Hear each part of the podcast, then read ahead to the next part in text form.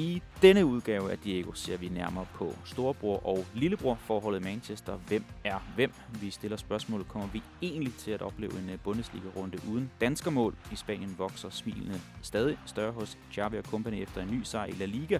Og så taler vi om øh, gårdsdagens store kamp fra Italien, som jo foregik i Diegos baghave. Spænd selen og spids ørerne. Velkommen til en ny omgang af Diego. Og velkommen til øh, mit dejlige mandagspanel. Velkommen til. Øh, solen skinner på noget, der ligner tredje eller fjerde dagen. Er I friske mandag morgen? Absolut. Ja. Oh, jo. Det starter lidt tidligt, når man kører fra Strig kl.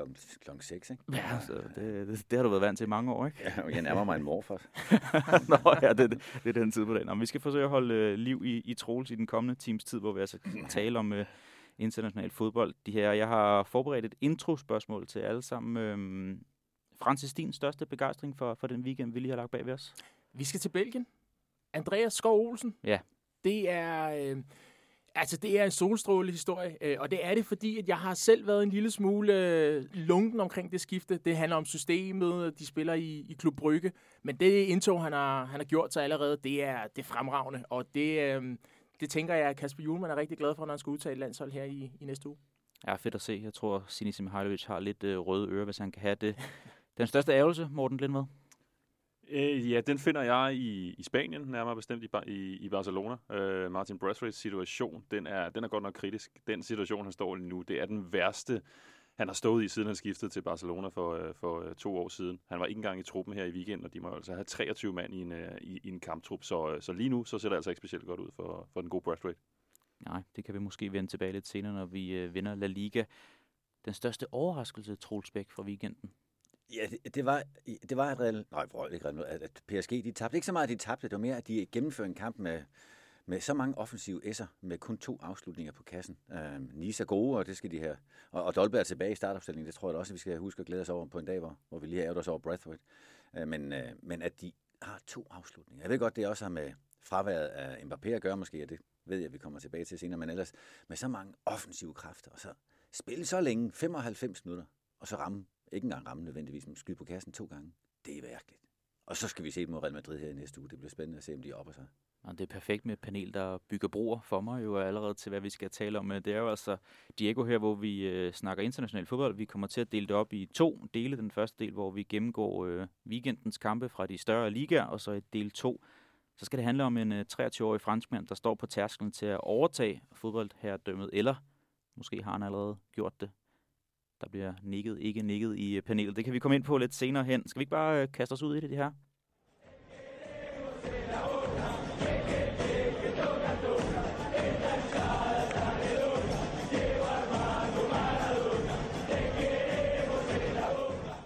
Godt, lad os kigge på øh, weekendens store overskrifter. Francis, øh, lad os lægge for land. Øh, jeg har jo kommet til at udnævne dig til Bundesliga-ambassadør. Det kan vi også godt ændre på senere hen, hvis man vil kigge på noget andet fodbold i weekend. Men øh, en overskrift eller to fra, fra Tyskland i, i den her weekend?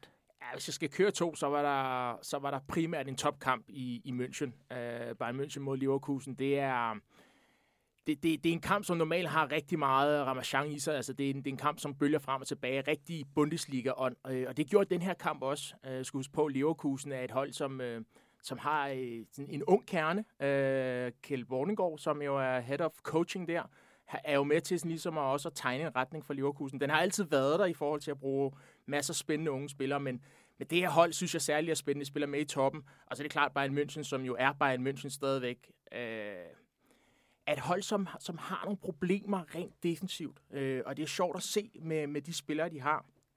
Øh, Syle, Niklas Syle, som skal til, til, til Dortmund, han får jo faktisk sunget sin sang flere gange. Ikke mindst fordi han får scoret sit mål, men også fordi han er, han er reelt den bedste forsvarsspiller, de har lige i øjeblikket.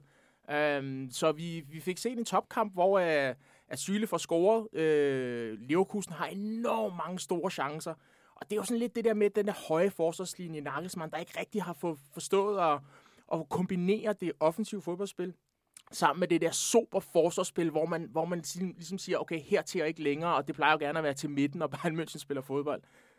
Um, så um, fedt at se, at, at, at, at der også er nogle af de andre hold, der kan byde, øh, der kan byde um, Bayern München op til dans. Og så er det klart, at jeg er nødt til at, at hæfte mig en lille smule med den strategi, som de, de er nødt til at køre fra nu af, uh, som Oliver Kahn har været ude at sige det. Bayern. Bayern München. Ja simpelthen, at det er spillere, der er nødt til at, at have en, en kortere levetid i, i, i Bayern München. Fing yngre spillere og sælge. Vi ser det lidt ligesom øh, FC København skal lægge deres stil en lille smule om. Coronapandemien har haft deres indtog. Og det glæder mig til at se, hvad for nogle spillere det er, de kommer ud og, og, og henter, fordi det er ikke bare en München, som vi har kendt det før, som bare har kunne øh, gå ind på et, et hvert transfermarked og så bare plukke de bedste spillere. Men synes du, det er så øh, gammelt, eller hvad skal man sige? Altså, det, det er mere et hold, jeg forbinder med slutningen af 90'erne, hvor det var det her lidt grå, kedelige bare München. Og når jeg kiggede ned over, synes jeg også, de har mange yngre altså, spillere på vej frem. slutningen af 90'erne, så er de gamle. ja, ja, nu, nu er de. jeg tror ikke, Matheus han kunne stå derhen den dag i dag i midten. Men... Nej, nej, min pointe er, at øh, normalt så, så siger man Bayern München, Bayern München først. Nu er strategien, at det skal være Bayern München, hvor du finder dem en lille smule yngre, hvor de måske ikke er helt modne til at faktisk at være på det niveau. Men for ligesom at få dem igennem møllen, en spiller, de kigger meget på, er Ryan Grafenberg fra, fra Ajax Amsterdam. Han er jo 19 år gammel. En, der skal ind og spille, for så de kan øh, få det her videresalg på ham. Og det er jo ikke det øje med, som Bayern München normalt har. Det er til deres hold, og for at blive Champions League-mestre, og selvfølgelig det tyske mesterskab. Så det er interessant at se, hvad for nogle øh, spillere, de nu kommer til at køre igennem deres mølle. Det er den klub af de store internationale, der bedst har været i stand til at ja, stå op imod de nyrige klubber. Mm. Øh, altså Bayern München er jo ikke ejet af er en stat i, i, i Mellemøsten, men de har været i stand til at konkurrere med de, med de her klubber, som har, som har flere penge, end, end, end de selv har. Så på den måde, så har de jo en, en, en, en følelse af, at de har så meget know-how, så meget strategisk kompetence i den klub, at de godt kan begå sig, selvom de ja. på, på den måde, de agerer på i forhold til rekruttering af spillere, at de så i virkeligheden erkender, at de ja. er måske ikke helt deroppe, hvor PSG, Manchester City, de andre store i England, de, øh, de, de opfører sig. Men det synes jeg alligevel, hvis jeg lige må tage den pointe, det er sjovt, fordi de vil i to transfervinduer nu mistet to topspillere. Alaba først, gratis, og nu også uh, Syle. Og så må man tale om, er, er, er det noget med penge at gøre? Det har det nok været omkring Alaba. Uh, altså, de, er, de kommer til et limit på et tidspunkt, hvor det er Paris, Manchester City og selvfølgelig Real Madrid, der kan være med. Øh, og, det, og det tror jeg er den nye virkelighed for, for Bayern München. Og det er super ærgerligt, fordi det er jo en af de få klubber, som faktisk selv producerer overskud, som ikke skal, skal finansieres igennem det. Mm. Og, og, og det er brydningstider, men, men man så også til deres generalforsamling her for ikke så lang tid siden, at der faktisk var nærmest håndgemæng. Øh, og jeg mener, en strømlignende klub som Bayern München, og, og, og man kan næsten kun, og det er ikke for at trække nogle andre med ned, man kan måske kun se dansk, øh, en dansk pangdang i FC København, hvor det ikke længere er slutproduktet og inde i Bayern München. Nu er det step for spillerne og, og den lønstrategi, der helt tydeligvis er ved at spille med pus, når, når Syle skifter til Dortmund. Det, det, det ser også ud til at være tungt af nødvendighed. Anden overskrift. Ja, kom med den. Lindstrøm.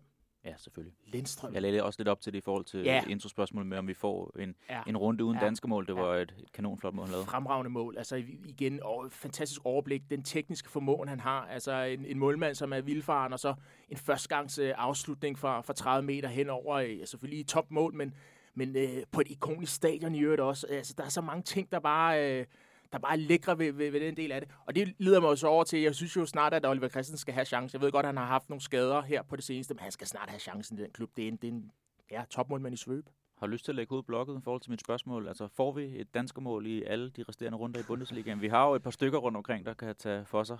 Ja, altså... Yusuf, Vind og, øh, ja, og Lindstrøm Ja, lige præcis. Og så i Augsburg, der kommer Frederik Vinter ind og spille. Øh, Mads Valentin kommer også ind og spille. Så vi har jo mange danskere, der spiller. Normalt spiller Larsen også for, for Bielefeld. Men øh, ej, det tror jeg ikke, vi gør. Der kommer nok til at være en enkelt runde, ja, hvor vi ikke ja, ser det. Men, øh, jeg kunne godt lidt tænke mig, inden vi hopper videre, fordi nu nævner vi Bayern, du ser også de her udfordringer på midtbanen. Det er jo primært, øh, ja, Tolisso kan man mm. dårligt regne med længere, han er skadet hele tiden, men også at man er uden Goretzka. Ja. Bayern kigger også på andet end bare Bundesligaen. Er det ikke en problemstilling for dem i forhold til de øh, kampe, de har i vente i Champions League i foråret? Det Goretzka har vist sig at være helt fuldstændig instrumental for dem. Ikke bare som som en box-til-box-spiller. Han laver mål også, og det, det var ikke øh, hans primære kvalitet, da han kom til klubben jo. Og han, øh, han er savnet, og, og det, det virker helt afgørende, som om, at de mangler den brik, der kan få, få hele, helheden til at hænge sammen. Han har man heller ikke bare længere til at skubbe op på midtbanen, mm-hmm. hvis man skulle have en, en vikar til det. Så det er Joshua Kimmich og, og resten lige i øjeblikket. Morten, skal vi hoppe videre til øh, overskrifterne for, for Spanien den her weekend? Det kan vi godt. Øhm, og det, den overskrift, der er på den her weekend, det er, at det var, det var runden, der bragte La Liga tilbage til virkeligheden øh, på en eller anden måde. At nu har vi for første gang i hele sæsonen, så vidt jeg lige orienteret, den top 4, som vi nok havde forventet. Den top 4, der har ja, manifesteret sig i løbet af de sidste øh, 2-3-4 år, altså med Real Madrid, FC Barcelona, Atletico Madrid og Sevilla. Nu ligger de derop, øh, og sådan har det jo bestemt ikke set ud undervejs i, øh, i den her sæson, hvor både Atletico og, og Barcelona har jo haft enorme problemer. Øh, men nu er det som om, at de to klubber har fundet sig selv, og øh, ja, må ikke, at det også kommer til at ende sådan med, med de her fire hold, øh, der tager Champions League-billetterne igen. Man kan sige, at det har været en helt fuldendt øh, normal, hvis Atletico har spillet til 0 mod, mod Betis. De ja, det kan man sige. Det kan man sige. Mål, men der ligger, der ligger også noget i de her resultater, for det er netop nogle af de her opkomling af dem, der har budt sig til i den her sæson, som også blev affærdiget af de to Madrid-klubber. Altså først Real Madrid, der, der fejrer et, et svagt Real Sociedad-hold på banen. Går vi tilbage i november, så lå Real Sociedad på førstepladsen i, øh, i, i La Liga. Det var svært at se lørdag aften. Øh, og så i går, hvor Atletico er på besøg hos Betis, der har været er måske noget af det, det bedst spillende hold, vi har set i Spanien i, i, de, sidste, i de sidste måneder, og de tager ned til, til Sevilla og vinder den kamp med, med, med 3-1 og går dermed forbi, øh, forbi tabellen. Så det har været et, et, et, et stærkt og et vigtigt comeback, efter at Atletico de var for ikke ret mange uger siden, der var de altså helt nede i kulkælderne. Altså, jeg kan huske, jeg så dem på hjemmebane mod Levante, det absolut bundhold, hvor de taber, og der var de, der var de ikke til at genkende. Og der må jeg sige, der tvivlede jeg det på, om de kunne, om de kunne rejse sig. Øh, men det har de gjort. Altså, siden der har de fået sejrene i ligaen. De var synes jeg er lidt uheldig med, at de kun får 1-1 i øh, den første Champions League og finale mod, mod Manchester United, og den der bekymring, man kunne have på Atleticos vegne i forhold til bare at komme i Champions League, at den, den, er, den er ikke, den er ikke så, så stor længere. Og Morten, øh, Real Madrid med tre sejre på stribe nu her, 8 point udnyttet øh, Sevillas pointtab øh, fredag aften mod Alaves. De spillede 0-0 i det opgør der.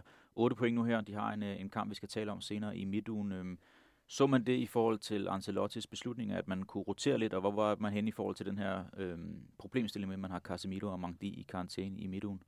Ja, nu var det sådan, at de også manglede øh, Federico Valverde øh, i, i lørdags, og der var der har forventningen jo nok været, at det mest lå til, at han skulle ind og, øh, han skulle ind og spille den her kamp mod, øh, mod PSG. Det kan også godt stadig være, at øh, det kan lade sig gøre. Det var, så vidt jeg ved, var det noget sygdom, der holdt ham ud her i, i lørdag, så han kan jo sagtens nå at blive klar til, til, til onsdag. Så i stedet kom, kom Eduardo Camavinga jo ind og spillede, scorede et formidabelt mål, hvilket Luka Modric jo så, så også, også gjorde. Men, men jeg, vil, jeg vil stadig tro, at hvis, hvis Valverde han er klar, så, så tror jeg, at han kommer ind og spiller. Og så kommer det ikke til at være, at Valverde bliver den direkte afløser for Casemiro, som den mest tilbagetrukne midtbanespiller, så bliver det, at man skubber, skubber Toni Kroos ned på den position, og så ligger Valverde lidt længere frem, så han kan bruge den der dynamik, han har i sit, uh, i, i, i sit spil. Det, er, det, det tror jeg er det mest, øh, det mest sandsynlige. Og er meldingerne, at Kroos bliver klar til onsdag mod Paris? Ja, det er jo selvfølgelig det næste, fordi hvis han heller ikke bliver klar, så, så, har, de, så har de for alvor en udfordring. Så kan det jo godt være, at det er både Valverde og, og, og Kammervinke, der skal spille. Ikke? Og det er, øh, nu sagde du weekend, weekends ærgelse. Jeg tænkte faktisk lidt på det, for det er mig lidt, at, vi, at jeg ikke, vi ikke får lov til at se Real Madrid altså for fuld styrke i den her kamp mod PSG. Jeg vil gerne se sådan det bedst tænkelige Real Madrid-hold på nuværende tidspunkt, hvad de kan stille op i den her kamp. Det var jo et, et, et svagt udtryk, de efterlod i den første kamp i, uh, i Paris. Nu, nu er det på hjemmebane, det er på Bernabeu. Altså, der vil jeg virkelig gerne se, sådan Real Madrid skulle vise den storhed, som den her klub besidder. Ikke? Og der, der er bare nogle forhold, der gør, at, at, at der allerede lidt er nogle undskyldninger, hvis ikke det kommer til at, at lykkes for dem. Og det er ikke fordi, det er en klausul, men det er oftest det, man ender, når man taler Real Madrid, bliver man også nødt til at snakke om FC Barcelona. Lad så også lige gør det, du nævnte også indledningsvis din, din ærgelse i forhold til Martin Brathwaite. Men øh, man lige bort fra den her 2-2-kamp mod Espanyol, så vinder og vinder de bare lige i øjeblikket La Liga. Ny, ny sejr i, i, i weekenden her. Øh, hvad, hvad kan de egentlig nå i den resterende del af sæsonen? De kan jo godt nå at blive nummer to i La Liga. Øhm, så kan man så Altså, mesterskabet er jo ikke realistisk selv, hvis de skulle tage til Classico om et par uger på Bernabeu og vinde den. Der er, der er stadigvæk lang, lang vej op. Altså det, det, er, det er trods alt svært at, uh, svært at forestille sig. Uh, så man kan diskutere, er det, er, det, er det så vigtigt, om de bliver nummer to eller nummer fire? Det vigtige er, at de kommer i Champions League, uh, og så må de jo så se, om de kan vinde Europa League. Altså det, det kommer til at få, få høj prioritet. Uh, selvfølgelig er det jo ikke en turnering, de havde lyst til at være i til at begynde med, men det er bedre end ingenting, og det er en turnering, de ikke har vundet før, og de kan, de kan bruge den som starten på noget nyt. Det vil være den følelse, de vil kunne tage med ud af det, hvis de står og har vundet den finale i, i Sevilla i, i maj måned. Det vil være et, vil de jo se som sådan et rygstød frem mod den kommende sæson, og mod det nye FC Barcelona, de er ved at, de er, de, de er ved at få skabt. Og det, det er så et Barcelona-hold, hvor man bliver mere og mere i tvivl om, om, om Bradstreet kommer til at spille en rolle, fordi det her, altså det her, han er sorteret helt fra truppen, det er alligevel, øh, det, det er alligevel markant, og, og han har jo siden han vendte tilbage fra sin skade, har han jo ikke været på banen overhovedet i La Liga. Han har spillet et kvarter i, uh, i pokalturneringen, men ellers har han jo siddet ind til den her weekend. Har han siddet derude 90 minutter, kamp efter kamp efter kamp. Øh, og det har været sådan, uh, sådan lidt, lidt demonstrativt, synes jeg. For der har jo været nogle af de her kampe, vi har selv talt om, hvordan de har vundet flere kampe klart. Så når han, Xavi har skulle lave sine udskiftninger de sidste 20 minutter, så har han jo godt kunne skele lidt til, hvem, har jeg, hvem synes jeg lige, jeg skal bringe lidt i spil? Hvem har brug for nogle minutter? Hvis han sådan så noget i Braithwaite og så, at han skulle spille en rolle, så har han haft flere gode muligheder for ligesom at få ham sat i gang. og det virker jo ikke til, at, øh, at Xavi han ser det store, det store i ham. Så, så jeg kan huske det her interview, der var med Braithwaite i den første Classico, hvor han stod i pausen og, og gav udtryk for, hvor, hvor, hvor stor en tillid Xavi havde, havde vist ham og sagt til ham, at når han blev klar igen, så ville han komme til at spille en kæmpe stor rolle for, for Barcelona. Altså, jeg ved ikke, om der er noget, der er gået tabt i oversættelsen, eller, eller om Xavi har, har ændret holdning, eller, eller, eller, hvad, eller hvad det er. Men, øh, men lige nu, så er, det, så er det i hvert fald svært at se, at Braithwaite kommer til at spille en rolle. Altså, også med, altså med alle de spillere, der er, så er det også naturligt nok. Øh, for det er jo ikke bare ja, dem, der er. Vi har også stadig Ansu Fati, som stadigvæk ikke er med. Øh, Memphis Depay er lige kommet tilbage, så, så der, er jo, der er jo mange, rigtig, rigtig mange spillere ombud til de offensive positioner nu. Han har jo heldigvis været i Spanien et par år, så helt uh, tabt ja, i det, det er nok ikke den undskyldning, vi kan bruge. Troels, øh, lad os op til CA. Jeg ved ikke, hvor mange år har du egentlig fulgt med i CA? Fordi det var jo meget dengang med 0-0, 0-1 kampe, og måske være en bro til, hvad vi skal tale om om et øjeblik.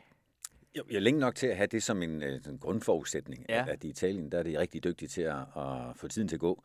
For når jeg kigger på, på rundens tre største kampe, Roma besejrer Atalanta 1-0, Juventus vinder deres kamp med 1-0, og så den her store, store kamp, vi havde søndag aften fra mm. uh, Napoli ja. 1-0 til AC Milan. Det var jo gode gamle dage med CA. Ja, og sådan, sådan er det jo tit, når det spidser til øh, stadigvæk i Italien. Der, der er traditioner for noget, og blandt andet det at værne om det, man har. Og, og det er jo topkampen, der er interessant i Italien, synes jeg jo. Det er klart, hvis man holder med, med mange andre. Genua for eksempel, hvor Morten Frandrup ikke rigtig får spilletid nu heller, hvor, hvor de jo ser ud til også at være direkte på vej mod CB, så, hold, så er det det, man synes er spændende. De prøver i hvert fald at overleve ved at spille 0-0 hver gang. Ja. Øh, det der bliver ja. nye plan. Ja, men jeg, men jeg synes, topkampen er, er super interessant, og det bliver den jo ikke mindre interessant af, at, at Milan vandt i Napoli øh, Napoli som, som sidste uge, og det tror jeg nok, jeg kommer til at sige for åben skærm, øh, mikrofon også, at, at så ud til at have både det bedste slutprogram, og på det tidspunkt så de også ud til at være så stærk på banen, så, så jeg begyndte at have en fidus til, at de kunne gøre det. øh, men at tabe på hjemmebane øh, til, til AC Milan, som i øvrigt jo mangler en del spillere stadigvæk, Øh, begge midterforsvar, kære kender vi, og Romagnoli også, og, øh, og, og på den måde så, øh, og de er dårlige nok for, for at sætte en chance ind, så, så bliver man lidt bekymret for Napolis vegne. Ellers så, så drejer det sig meget om, at Inter nu endelig fik gang i, i de to angriber. Sidste mandag så havde vi talt om, at det var et kæmpe problem. Ja, de har lyttet med. ja, ja. Lautaro Martinez havde ikke scoret i ni kampe eller noget lignende i træk, og så laver han hat i løbet af mindre end en time, og, og selv Tjekko kommer ind og, med to gode øh, wingback assists, får han også øh, sat sig selv på scoringstavlen igen, og på den måde så viser de sig som det mest scorende hold fortsat. Øh, der er ikke flere topkamp tilbage øh, i ligaen i år. Altså, jeg tror, Juventus har en mod Er det ikke sådan der? Jo, og du må ikke regne dem helt ud nu. Nej, og, og det, det snakker vi også om. Ikke. Nej, det må man aldrig gøre. Og, og det var vi jo enige om sidste mandag, og nu ja. har vi ikke tabt de 14 kampe i træk i, i ligaen. Øh, oven i købet vandt de også pokal, den første pokalsemifinal her midt i ugen på et selvmål i overtid. Meget juventus Ja, og efter i lang tid har diskuteret om Chesney, han er god nok til, at de kan jeg tror ikke, mit polske var så præcis der, men... Stenschny. Ja, ja, tak for det. Der er mere polakker i jer. at, at, øh, om, om han nu også var god nok til at løfte arven efter Buffon og så videre, men, men nu, de har spillet rigtig mange kampe til 0 her inden for de sidste måneder. Så dem skal vi heller ikke dømme ud. Men, men så går jeg lige i forsvarslogen her. Øh, det handler også om, at en spiller, for eksempel som Matthijs de Ligt, er, er begynder at vise sit rigtig uh, sande jeg. Altså har taget Italiens kultur til sig, altså forsvarsspillet taler italiensk og er meget sådan, øh, meget den leder, der skal være. For jeg er jo en af dem, som, som hopper i den der vogn, der siger, Juventus får svært ved at vinde deres øh, besættelse, så at sige, Champions League med, med Stenchen i målet. Øh, og det er ikke, fordi det er hans skyld, men hvis man kigger på alle øh, topholdene, så har de jo en topmålmand, og der har jeg ham alligevel ikke. Øh, så forsvarsspillet er blevet bedre, og det, det er jo lidt, det er lidt hårdt at sige, når man har nogle europamestre som øh, Chiellini og Bonucci. Men... Ja, må, må jeg prøve at spørge ind til det, i forhold ja. til forsvarslogen, sige, han har jo præsteret bedst, når han har haft Daniele Rogani som Lige marker, præcis. og ikke Bonucci eller Chiellini. Altså, ligger ja. der noget i det, at han er kommet til som den her nye herrefører i forsvaret, men han har ikke rigtig fået plads til det endnu? Lige nøjagtigt. Det der med at, at have lov at være leder, når der er flere æg i hans kurv, det, det, det, øh, det udfordrer ham på en anden måde. Det andet, når han spiller med nogle af de to store mestre, som vi må, vi må rose for at være det må være nogle af historiens allerbedste, i hvert fald Chiellini, som er ved at lægge øh, støvlerne på hylden, og man ser, hvad han har været igennem, nogle af de spillere, han, eller nogle af de forsvar, han har styret øhm, så er det måske lidt nemmere at, at læne sig op af, i stedet for at være den, som man øh, ligesom skal være støttespilleren på, på, på holdet. Øh, så jeg synes, det, det er en klar forstærkning for dem, hvis det er, at han får lov at spille sammen med en, som måske er, er niveauet under ham, øh, i stedet for at han ligesom skal rette sig ind efter den store forsvarsleder, øh, om end det er Bonucci eller Chiellini en god udsendelse allerede. Vi har fået nævnt Buffon, vi har fået nævnt Chiellini og Bonucci. Det, det, det varmer om ens øh, hjerte, Troels. Øh, jeg er ikke så meget for det her med at, at tage sådan en øh, øjebliksbillede af, hvem er nu favoritter i, i toppen her, men, Men jeg kunne godt tænke mig at snakke lidt om Napoli. Altså, det gør jo noget, at når det for alvor spidser til, at du sad og sagde, at de havde egentlig meget godt program og sådan noget, men så, når de står, vi har også set den der målstreg, de har snublet over et par gange de seneste par sæsoner også, hvor de skulle udfordre Juventus. Det lader til, at de ikke rigtig har den her mentalitet, som det kræver at være et hold, der vinder noget. Ja, jeg tør ikke sige det. Altså, det er ikke mere end en uge siden, at jeg sad og begyndte at se en, en chance for dem, efter jeg altid været nummer to og tre. Ikke? Så, så jeg skal ikke kunne, en, en kamp skal ikke øh, dømme dem ude, men det, det jeg også hæfter mig ved, det er, at de har virkelig brug for mange, der sætter en chance op sammen. Altså, de, de har så mange små spillere, som hver for sig godt kan have lidt svært ved at sætte sig igennem over for et klassisk italiensk forsvar med lille plads og, og store øh, udsmidertyper med hår på fortænderne i, i midterforsvar. Ikke? Så når de løber rundt der og er 1,67 meter de fleste af deres offensive spillere, og, og det er uanset om, om de har Mertens inden for start, eller som de sjældent har mere, eller skifter ham ind, som de gjorde igen i går, altså, så begynder det at blive mindre pondus og mere altså, kombination og mange, der skal være sammen om en chance. Og, og, øhm, og, og det bliver lidt nøglen for den. Og hvis ikke de evner det, og hvis de skal bringe alt for mange frem for at kunne omsætte de mange små væver fødder til, til store chancer, så, så kan de godt få svært ved at vinde. Og der har de andre lidt mere at byde ind på. Altså, hvad var, det, var, var det Alex Ferguson, der kaldte det squeaky bomb time, når vi kom til det her tidspunkt i sæsonen? Ja. Altså, når man går ind i den der slutspurt, altså her omkring marts måned, det er der, det bliver alvor. Det er der, de helt store klubber, de ved, hvad det drejer sig om. De evner lige at sætte sig i karakter. Ikke? Og nu, nu taler jeg lige om nogle af de her klubber i Spanien, som, hvor opkomlingen er ved at falde, falde fra. Altså nu er det nu er det de store, det er de store drenge, der, der, der sætter sig på det. Ikke? Og det er jo noget, man har set ofte, ikke? Af en eller anden klub, som har overrasket i en lang sæson. Så på et eller andet tidspunkt, så er der en virkelighed, der, der rammer. Ikke? Og der, der må man sige, at Napoli, jo, det er, en, det er en stor klub, ikke? men det er jo stadigvæk ikke en klub, der har vundet mesterskabet i, uh, i, i flere og flere årtier. Ikke? Så der er jo også en eller anden forventning om, at når vi kommer ind på opløbet, så, så er det dem, der falder fra. Men jeg synes, det er en, en, en god pointe i forhold til det, det spillervalg, de har. Øh, det er også derfor, at, uh, Osimens, uh, først hans kæberasler og corona i øvrigt, uh, som har holdt ham ude, har betydet rigtig meget for deres angrebsspil, fordi den pondus, som, som Troels Bæk rigtig nok siger, den har manglet lidt. Han er jo en stor spiller. Ham kan vi ikke kategorisere som en af de der... Mm små væver. Øh, han er over det hele. Og han er over det hele, men han har noget fysisk tilstedeværelse, så nogle gange, når kampen er låst, så, så er det bare lidt ligesom uh, Juventus nu kan bare smide en bold i feltet til Vlaovic, og nu kan de, så kan de smide den ind til, til Osimhen. Så man skal håbe på, at han, er, han kan finde med sidste sæsons form, for så har de trods alt en chance. Så kan man ikke afskrive dem, øh, netop fordi han kommer med noget andet end det der, små, eller det der spil i de, i de små rum. Og det her store lille kan jo også blive overgangen til øh, Premier League, også noget jeg sagde indledningsvis. Storbror-lillebror forholdet Manchester blev sat igen, eller blev der rusket op ved det? Fordi hvor er vi efterhånden henne, Morten, i forhold til, hvem er storbror og lillebror i Manchester, hvis det skal være overgangen til, til Premier League, og det opgør, der også var søndag? Rent sportsligt, så er der ikke nogen tvivl om det. Øh, det og det har der ikke været år efterhånden? Nej, altså selvfølgelig kan man så sige, det har, jo, det har jo ofte været sådan, at lige præcis i de her derbys, mm. der har det jo nogle, ofte lykkedes for Manchester United, ikke? og det har jo sådan været, ja, det er jo blevet en overraskelse, at Manchester United har kunne vinde over Manchester City i perioder, hvor de har været langt, langt dårligere rent spillemæssigt. Ikke? Men kampen i går, den understreger jo fuldstændig det her, det her magtforhold. Ikke? Og det er jo, altså jeg kan huske, jeg kom til meget engelsk fodbold i de her år. Jeg kan huske, jeg bevidnede, hvor jeg havde en række af de her Manchester derbys i træk, hvor jeg var derovre. Jeg, jeg følte lidt, jeg bevidnede i virkeligheden det her magtskifte øh, fra kamp til kamp til kamp. Ikke? Der var først var det de, de sidste krampetrækninger fra Fergusons hold. Jeg kan huske, jeg var på stadion, da Wayne Rooney scorede det her straks sparksmål. Ikke? Der fik det lige sparket de der City lidt væk øh, ved at vinde det her, det her derby med et af de, de bedste mål, jeg har, jeg har set på, på et stadion. Så var der gået mindre, mindre end et år. Så kom City igen på besøg, og så vandt de 6-1. Øh, den kamp, hvor Mario Balotelli han, øh, han løb, løb med overskrifterne. Det var ligesom, det var der, det var der, det rykkede sig. Manchester City, de endte så med at vinde mesterskabet, også på stadion, da de vinder over United med 1-0 en tæt kamp i, i tredje sidste spillerunde. Men det er jo altså ved at være 10 år siden, at det skete. Øh, så så det, det er jo ikke bare noget som, at nu har City lige haft en 2-3 gode år. Altså City er jo langt, langt foran Manchester United som fodboldklub. Og hvad kaldte du det der udtryk med Ferguson? Fordi Squeaky bomb time. Var det også det, vi så i weekenden? Det håber jeg jo, fordi så top 4 er jo så i så fald sat jo med. Ja, med at, Arsenal, ja, ja, Arsenal, de, det, er jo, det er jo det gamle, gode gamle Arsenal. Der er sådan Wenger's Arsenal, der altid bliver nummer 4. Ikke? Og sejr til alle i top 4 ja, nu her. Ja. ja. Jamen, øh, hvad, hvad, hvad kunne I andre udlede af den her topkamp, hvis vi skal blive ved, ved City United-kampen? Jamen, jeg synes jo faktisk, de starter meget interessant. Vi, vi, jeg sad faktisk og forvent, ikke forventet, men så og sådan havde en fornemmelse af, at det godt kunne blive en af de der opgør, ligesom Ole Gunnar Solskjaer havde rigtig meget mod Manchester City, hvor de lige får øh, stukket en, en kæppe i hjulet. De starter fint, øh, uh, Manchester United. Jeg ved godt, at, øh, at de, de er bagud efter relativt kort tid, men, men i forhold til udtrykket, og det er jo det, der har været med Manchester United. Deres første halvleg er altid gode. Jeg synes, det er en god idé at smide Pogba op, øh, eller en ekstra midtbanespiller nu, hvor Cristiano Ronaldo ikke var, var til stede. At have nogle spillere, som, som kunne kombinere, så en, en midtbanespiller, der kan frigive sig fra det, fra det midterste øh, akse og komme i feltet. Anden halvleg, der var de bare ikke til stede. Og øh, noget af det, de får rigtig mange hug for, det er jo deres... Øh, deres, deres fornemmelse for, hvad for en klub det er, Manchester United. Altså, når man ser de der ældre spillere, især Roy Keane, som er meget, meget bestialsk i sine... Øh, i sine er meget direkte Han er meget direkte, Gary Neville også, sådan, men, men, det, men det er jo rigtigt.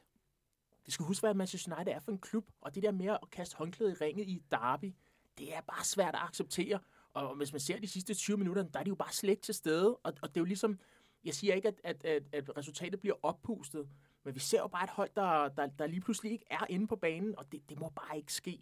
Øh, så, så et er, om du taber en fodboldkamp, det, det, det kan du, men, men du må bare ikke som, som storklub, øh, det er ikke et stort hold, men det er stadig en stor klub, spille på den måde. Jeg, jeg havde det, det, som Kevin De Bruyne sagde efter kampen, øh, hvor, hvor, han, hvor han siger, og det var egentlig, jeg tror egentlig, det var ment pænt nok over Manchester United, hvor han, hvor, hvor han, hvor han siger om den måde, de kommer ind til, til mm. første halvleg, at det, de spillede faktisk ret godt, og de, de havde en anden tilgang, end de har haft i nogle af de senere kampe. Ja. Altså en hensyn til de her Solskjaer-kampe, hvor det var, ja. at de bare forsvarede og parerede, ja. ikke? og nu kom de faktisk frem og, frem og spillede. Men det kommer alligevel også bare til at, lidt at udstille United, ikke? fordi ja. jamen, det var da fint, de kom op og spillede lidt, ja. og så, og det så vandt vi 4-1. Det er jo det, der ser ud til at være det store problem, synes jeg også, nærmest i de sidste seks sæsoner, øh, måske endda lidt mere, deres mangelfulde defensiv. Altså, de kan gøre, hvad de vil, og de kan skinne, og de kan glimte i ny og næ offensivt.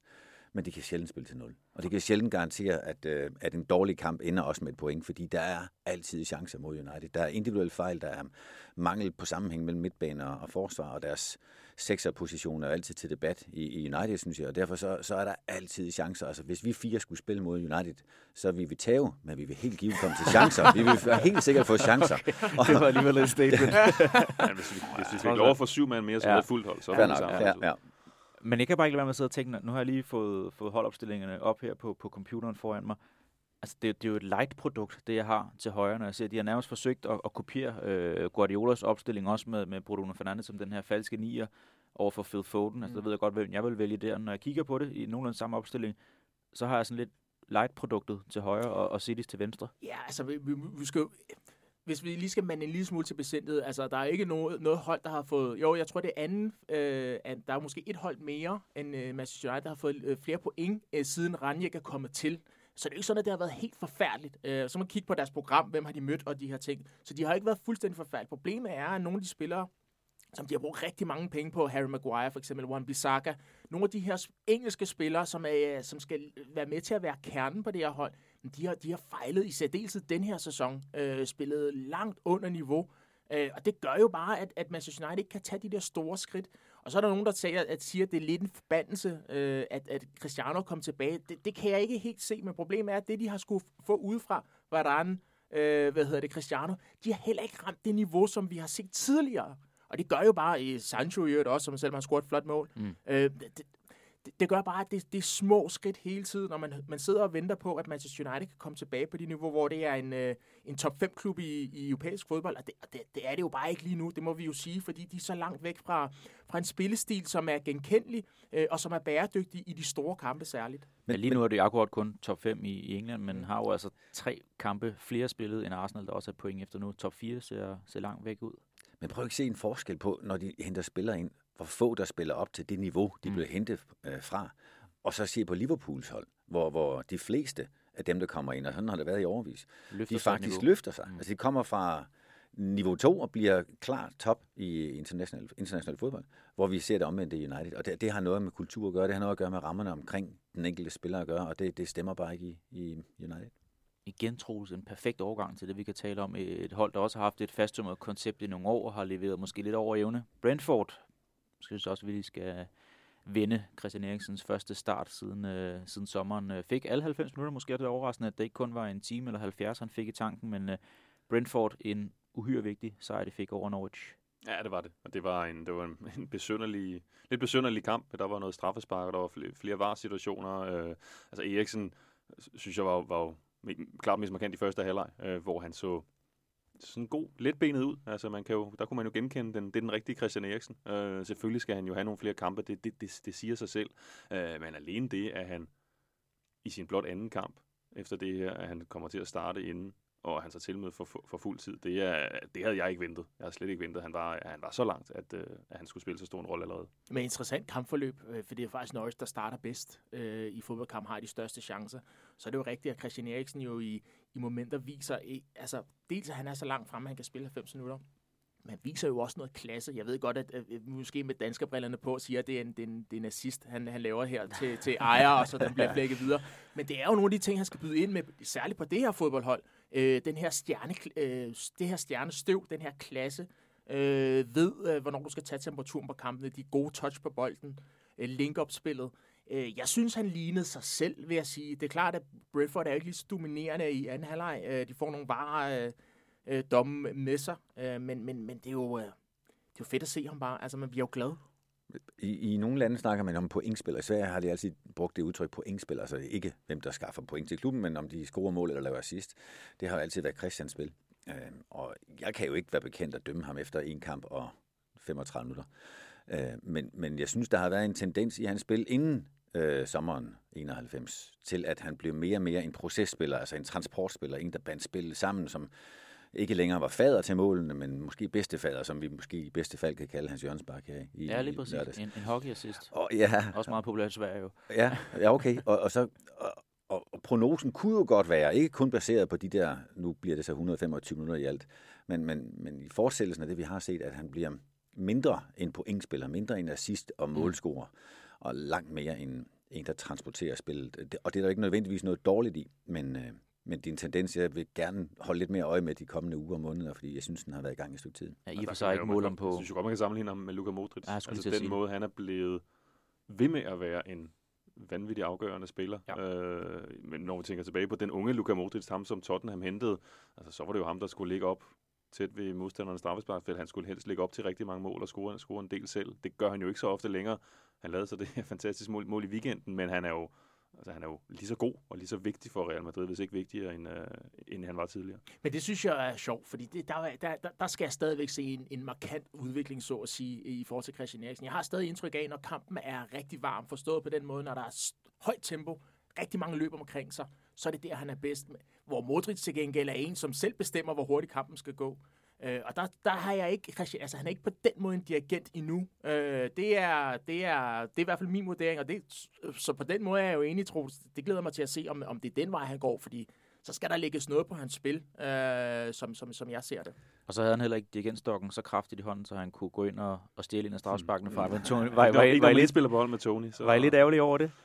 Nej, hvad er det? 16 ud af 16, ja, tror jeg. Jeg har en statistik altså, man, Vi vidste jo godt, øh, men det havde da været smukt. Altså, ja. Jeg ville da have elsket at se ham tage den der bold, men når man har sådan en spiller. Altså, det er jo igen det her, som vi også talte om for en uge siden her. Det er jo ikke, altså Brentford er jo ikke sat i verden for at være stedet, hvor Christian Eriksens Nej. karriere bliver, bliver, bliver relanceret. Det, de er sat i verden for at overleve i Premier League lige nu. Men hvis vi nogle gange går til Brentfords kampe med den overbevisning, at Christian Eriksen er deres største stjerne, så er jeg helt sikker på, at Ivan Tony han deler den betragtning.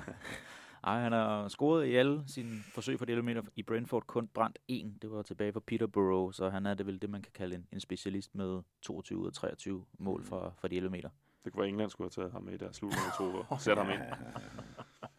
ja, han kunne, øh, han kunne måske have, have gjort forskellen der. Det var egentlig øh, gennemgangen fra weekendens store overskrifter. Inden vi hopper videre til øh, del 2 og en snak om øh, Kylian Mbappé, så har vi også for vane, at øh, en af jer har en lille beretning med nu kigger jeg på herren over for mig. Ja. Troels, du har fået til opgave at skulle, skulle dele et eller andet ud. Ja, og som, som den første... Gerne med fodboldrelevans. Jo, jo. jo, så var der min børns fødsler. Og så. øhm, I nogle af de mails, som, som nogle af os jo får fra dig, ja. øh, har du på et tidspunkt lagt op til, at jeg skulle have en guldmedalje med. Så mange har jeg ikke at vælge mellem, skal jeg så sige. Jeg vidste Nej, godt, hvorfor en du tænkte på. Jeg kan se den på bordet Nej, og, og, det var så det, jeg tænkte, nu skulle jeg være den første, jeg havde noget fysisk med. Altså, og så kunne jeg sgu ikke finde den.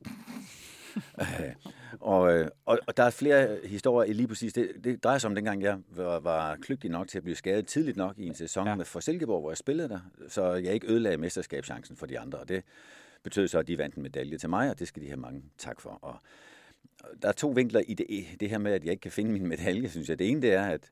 Øh, du har mange børn. Nej, ja, jo, det har jeg også. Vi er heller ikke uden Henrik men jeg- Larsen. Du har ikke fået hugget den, vel? Nå, men jeg har lige fået det at vide faktisk her i forgårs, at, at det er en af mine tidlige holdkammerater. Han fik stjålet sin, og så har jeg åbenbart givet ham min, fordi jeg synes, han havde mere fortjent den. Wow. Og, øh, og det er sådan en vinkel, og det stiller mig i et eller andet lys, som enten er amatør eller, eller øh, generøs. Jeg ved ikke, hvilken del. Det var ikke det, der var min pointe. Min pointe er egentlig, at, øh, ja, at det, der er resultatet af at have vundet noget for mig, at jeg har også prøvet at vinde andet, ikke meget, men dog noget, og jeg tror, jeg har to pokal guldmedaljer også, og så otte, eller sådan noget lignende sølv fra pokalen, for jeg er virkelig dygtig til ikke at vinde finalerne. Men, øh, øh, men det, der er historien for mig bag det her, det er, at det der metal, eller det der øjeblik, de der 30 eller 50 sekunder, man står på skamlen, og nogen spiller en melodi, eller hvad der nu er for et, øh, en setting for det mesterskab, det er jo hurtigt overstået. Det betyder meget, meget lidt i det lange perspektiv. Men det er dem, man kigger tilbage på, og det man husker. Og jeg kan huske hver en spiller øh, i den trup, som jeg var med til at vinde med. Og sådan er det, og det har jeg måske sige til mange af de spillere, jeg har trænet, alle 800 formodentlig, at, at det, er jo, det er jo det, man opnår, der binder en sammen. Altså det er jo ikke selve sejren. Det er jo det, at som knytter man nogle bånd, og jeg kan huske samtlige de spillere, jeg spillede med, og det er fandme med mange år siden, altså 1994. øh, og jeg kan ikke huske de andre hold, jeg spillede på. Men jeg det er også dem, meget jeg rart, fordi når I så har jeres reunion, så kan du vide, hvem du skal låne en medalje af, hvis I åbenbart er en i undertal nu. så det er jo, det er jo godt at have den, Ja. den hukommelse med sig. Ja, ja. Men det, jeg synes, det er moralen for mig i hvert fald, og Ja. ja. grunden til, at jeg nævner den historie, det er ikke for at flashe, at, at en middelmåde spiller som mig har nået at vinde noget. Tværtimod, det var, at, at det, at man spiller frem mod et mål, det har altid sin belønning i rejsen derhen, og dem, man rejste med.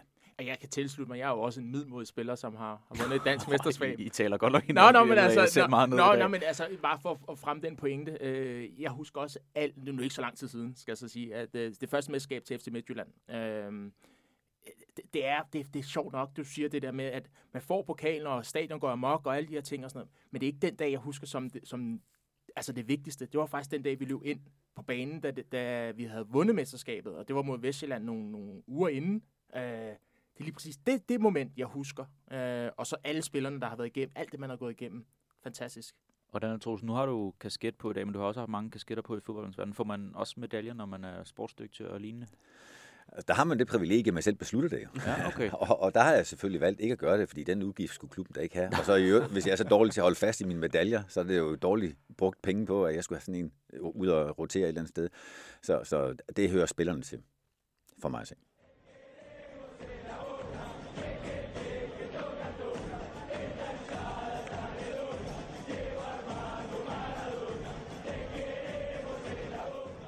Her i øh, del 2, der har vi jo øh, for vane, at vi går lidt i dybden med et øh, udvalgt emne, og øh, i sidste uge, der var det en af de lidt tungere en af slagsen, så øh, jeg tænkte, eller jeg skal ikke tage hele æren for det, Morten, du er faktisk også med ind omkring øh, og byde ind med, at øh, vi kunne tale om noget, der måske kunne få øh, smilene frem på læberne, fordi det er svært, for mig i hvert fald, ikke at få smilet frem, når vi taler om Kylian Mbappé, og ham skal det handle om her i del 2 af den her udgave af Diego.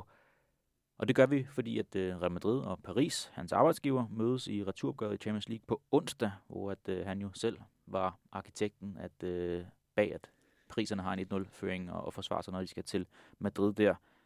Hvordan er egentlig jeres forhold til Kylian Mbappé, sådan det, det umiddelbart, der lige møder op, Morten, når, når du hører hans navn?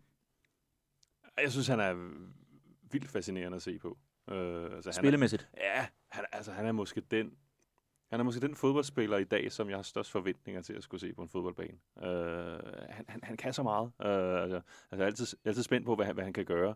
Og så den der evne, han også har haft til at kunne, altså, kunne præstere det sublime i de helt store kampe. Øh, det synes jeg også kan noget. Altså den måde, han bliver matchvinder i den første kamp mod Real Madrid på, den måde, han indtog Camp Nou på i sidste sæson, altså det var jo, det var jo også voldsomt. Altså, det var jo virkelig en superstjerne, der, der ligesom trådte ind og viste sig i en, i en ny nation, hvor man havde en forventning om, at han måske skulle spille på et tidspunkt i, i karrieren, da han scorede hat på, øh, på, på Camp Nou. Så jeg synes, han er en, jeg synes, han er en, han er en vidunderlig spiller at, at, at se på, og så den her, hele den her ramme, at det er Mbappés Paris Saint-Germain mod Real Madrid i den her tid, hvor vi jo alle sammen ved, at Real Madrid meget, meget gerne vil have ham til klubben som deres store galaktiko. Du kan ikke åbne en spansk sportsavis i disse uger, uden at der er mindst to sider om Mbappé og Real, og Real Madrid. Så at han nu skal ned og vise sig frem på Bernabeu, altså det, det, er virkelig, det er virkelig et visitkort, han kan, han kan lægge der. Og så ligger der også så meget i det her spil mellem Mbappé, Real Madrid og Paris Saint-Germain. Det er jo hele fodboldens verdensorden, der også er på spil. Øh, altså kan, har en gammel, traditionel storklub som Real Madrid stadig så stor tiltrækningskraft, at de kan hente den absolute superstjerne fra en klub som PSG, som, øh, som jo har alle de penge, de skal bruge. Men når man åbner de spanske viser, så forstår jeg det ikke sådan, at, at det er ikke som om han er til, altså ved det grønne bord til eksamen på onsdag i forhold til, skal Real Madrid gå efter noget. Den, den har han klaret på forhånd, ikke? Jo, det er jo mere sådan en, de, vil selvfølgelig ikke, de håber selvfølgelig ikke, at PSG går videre. Nej, ikke? så godt skal han ikke gøre det. Han, han må gerne lige score et mål, og så, score to mål, og så vinder, så vinder Real Madrid 4-2. Det vil de gerne se, de, mm. men det er mere en, en bekræftelse i det, for de ved godt, de har ligesom besluttet sig for, at det er ham her, der er fodboldens superstjerne i de næste 10 år. Det er ham, der skal tegne det nye, det nye Real Madrid, og derfor har de jo arbejdet på det i flere år, at, øh, at han skal komme til Real Madrid. Det er sjovt, du nævner det, øh, kender det her med, om, om han er til det grønne bord eller til eksamen. Jeg tror, det er vores generation. Nu trækker jeg dig, dig og alle de andre med, ja, og min generation, ja, og der, der er måske op til flere kløfter imellem os, det skal jeg ikke kunne sige, men hvis du spurgte yngre end os, om, om han var om man er bestået i forhold til Real Madrid, så vil de jo vende det spørgsmål om at sige, at har Real Madrid nu bevist sig god nok til, til Mbappé? Ja. Mbappé er jo så stor en stjerne for mig at se, også øh, med unge menneskers øjne, så det er jo et spørgsmål om, hvilken klub, der får æren af at få ham ind ad døren. Og sådan er det med et par enkelte spillere. Messi havde det samme, og det er måske ved at gå af ham og Ronaldo også. Nu er Haaland vel den næste, øh, hvor, hvor man siger, hvilken klub har fortjent ham. Øh, ud fra et ungt perspektiv. Jeg vil gerne... Vil også det Paris tænker på, for der er også rygt om, at de prøver at komme med, altså kæmper med næb og klør for at holde fast i ham. Hvad sker der der? De købte ham for 1,6 milliarder, som jeg husker det, øh, ja. da han var 20, og nu vil de købe ham igen af sig selv for et endnu større beløb. Øh, det, det, det er jo helt historisk. Men jeg synes, det er interessant, det du siger, Morten Glenved, med, at det er Kylian Mbappé's Paris, der skal til Real Madrid og mm-hmm. spille. Fordi det er faktisk ikke der, jeg ser det. Jeg tror faktisk, jeg siger ikke, at det er grunden til, lidt ligesom at det ikke var grunden til, at Neymar ville væk fra, fra Barcelona, som han selv siger det, at det var ikke hans øh, Barcelona, det var Messis. Jeg ser ikke, øh, stadigvæk ikke, jeg ved godt, at vi er lige på nippen til, at det kan blive det, men jeg ser stadigvæk ikke, at man intydigt siger, at Paris er Kylian Mbappé's hold, når, når Neymar stadig er der, og Messi også er der jeg er næsten, næsten sikker på, at de, er, de, de ses som, som endnu større stjerner end, end ham. Og det er også lidt det, der, der, der skal til. Træde ud af den skygge. Kom ind og spille sammen med Benzema, hvor, som, hvor de har det der fantastiske samarbejde. Man kan jo se, at de, de har en eller anden relation, som man har kunne se det på det franske land. Så, Han var glad, da Benzema kom tilbage. Meget, meget glad, ja. og øh, søger hinanden rigtig meget. Og det kan ligesom blive tegnet det nye Real Madrid. Altså, vi, vi skulle spørge, de har ikke brugt penge i, flere sæsoner, fordi de skulle ombygge, selvfølgelig har de brugt penge, men, men ikke de der øh, astronomiske beløb, fordi de skulle ud og bruge penge på, på deres nye stadion, finansiering, og så corona ville have Superliga i, i, igennem og de her ting. Altså, der er ingen tvivl om, at han er den bedste spiller på det hold hos mig. Når jeg ser, så er han den bedste spiller på Paris' hold, men ja, det er stadigvæk ikke hans hold. Der er stadigvæk for meget virak omkring de andre. Der er stadig så meget opmærksomhed på de andre personlighedsmæssigt, at det ikke er hans hold endnu, som jeg ser det. Ja, ja og, det, og det, det tror jeg da bestemt også er en pointe i forhold til, hvorfor er det, han vælger det? Fordi som, som du har sagt, Troels, det her med, ja, hvad er det for en klub, der skal have æren, og hvorfor er det Real Madrid skal have æren? Ikke? Altså nu har vi set de her store spanske klubber har haft deres problemer i, i de senere år, så, så, så jeg, synes jo, jeg synes jo ikke længere, det er sådan indlo, indlysende logisk, at for en spiller som Kylian Mbappé, at han føler, at det er Real Madrid, jeg skal til. Altså, han kunne, ja, han kunne enten blive i PSG, han kunne også tage til, til en af de store klubber i Premier League. Uh, lige nu vil man mene, at det måske er større, en større scene end, end, end, end Real Madrid, men alligevel, så, så viser det også, hvis han ender der, og det, det tror jeg, at det er der, den, at det, er der, det lander, så viser det alligevel stadig, at, at den her historie, den her storhed, der er over klubber som Real Madrid og, og Barcelona, at den alligevel stadig skaber en, en særlig, særlig tiltrækningskraft. Og så er der ingen tvivl om, at, at han kan jo godt mærke med den charmeoffensiv, Real Madrid har været på over for ham, så er han jo i hvert fald ikke i tvivl om, at når han kommer derned, ja. så bliver det Kylian Mbappé's Real Madrid. For jeg er enig med, hvad, hvad, du, hvad du mener, Francis. Altså, han, altså, det er Mbappés Paris, fordi det er det hold, han spiller for, men det er jo ikke den klub, som altså, ligesom er spejlet af Mbappé, fordi der må han jo dele den der, øh, den der scene med, med, med de, to andre, de to andre superstjerner. Ikke? Og der kan jo godt ligge noget i det her med at ligesom vide, at når jeg kommer til Real Madrid, så har de altså tænkt sig at bygge alt op om, øh, om, om mig.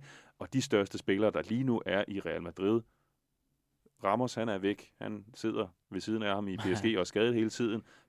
Benzema, han er 34 år ja. og er jo i øvrigt en, som han jo er kommet godt ind på livet af på det franske landshold. Og Modric, han er endnu ældre, han er 36. Så han kan jo godt se, at alt er jo ligesom tilrettelagt for, at der skal komme en ny konge ind på, øh, på, på det her hold. Men er det ikke vildt fascinerende, det du siger med, med Real Madrid? Man kan også til FC Barcelona med den her ligning. Altså for fire måneder siden, der var det en klub i komplet kaos, og nu på en eller anden måde er de allerede oven vand igen. Altså, at det her økosystem stadigvæk fungerer, når man jo, taler det, i fodbold jo, i en det, tid, hvor... Det er derfor, det er, det, det er spændende. Altså normalt så alle de her transfersækker, jeg kan godt blive sådan lidt træt i hovedet, og ikke helt okay at følge med i det hele, men den her synes jeg er spændende, fordi, fordi det er nemlig bare... Jeg der er synes, noget det, ballast jeg synes, de det er, at det er hele fodboldens uh, verdensorden, der, der lidt er på spil, Ja. øh, hvor, hvor, du, hvor du netop ser, altså det er kamp mellem det gamle, mellem traditionerne, mellem de traditionelle store klubber, og så de her, de her nye, nye klubber, som man måske vil mene har fremtiden for sig, men hvor det alligevel ikke er, ikke er helt så entydigt. Altså du kan jo tage, du kan jo tage spillere med Andreas Christensen, kan man jo godt lægge lidt ind i det samme selvfølgelig, på en lidt lavere hylde, men det her med, at han jo til syneladende er tiltrukket af at komme til, komme til Barcelona og, og spille, selvom man nu er her jo vil mene, at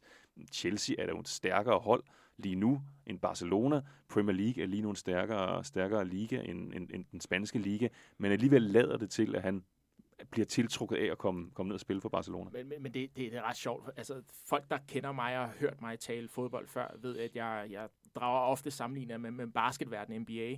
Øh, og der er selvfølgelig en, en LeBron James, som, som fik det her The Chosen One, da han skulle, ligesom skulle overtale ligaen.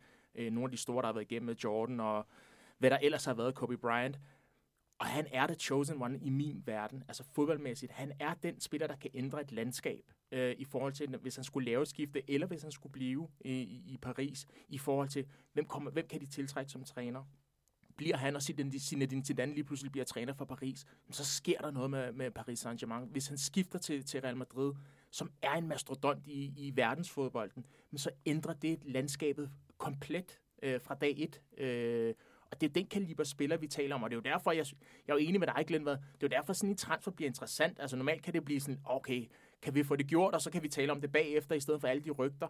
Men det her er jo interessant at følge fra, altså fra baby stepsene indtil, indtil det sker, eller at det ikke sker, fordi han er, så, han er så vild en spiller. Og det er mere end bare en spiller, der skifter fra en klub til en anden, hvis vi antager, at der kommer til at ske noget her. Troels, Ja, ja. Hvor, hvor vigtigt er det for de her spillere? Fordi altså, nu Francis siger det her med, at han er ikke helt der, hvor at det er Mbappé's hold, Paris. Altså det, Jamen, altså, det- men, det- men jeg tager mig selv i, jeg, jeg lægger rigtig meget ind, når folk omtaler og siger, i dag skal vi se Neymar, Messi og Mbappé. Altså hvem bliver nævnt til sidst i den sætning i forhold til, altså det kan godt være, at det er mig, der lægger lidt for meget i det, men jeg synes det er tit, at det er Mbappés navn, der dukker op som den sidste. Ergo er det ved at blive hans hold i, i Paris. Hvor vigtigt er det for de her spillere, at, at, at det er deres hold, at de føler sig som den største? Sikkert vigtigere og vigtigere, men, men jeg synes, det er jo det, der er det rigtig interessante set ud fra spillerens karriereperspektiv, det er, hvad er hans drivkraft? Hvad, altså, og det får jeg nok ikke svar på, og vi kan jo gætte så meget, vi har lyst, men hvad er hans drivkraft? Er det for at være kongen af et hold, helst så stort som muligt, eller er det for at vinde titler? Hvad er det, der er hans drivkraft? Hvad er det, der definerer hans valg? Og fordi der kan man godt sige, der har Real Madrid jo bevisligt været dygtigere til at vinde i hvert fald Champions League-titler, end, end der, hvor han spiller nu, uanset økonomien kan være bedre det ene eller andet sted.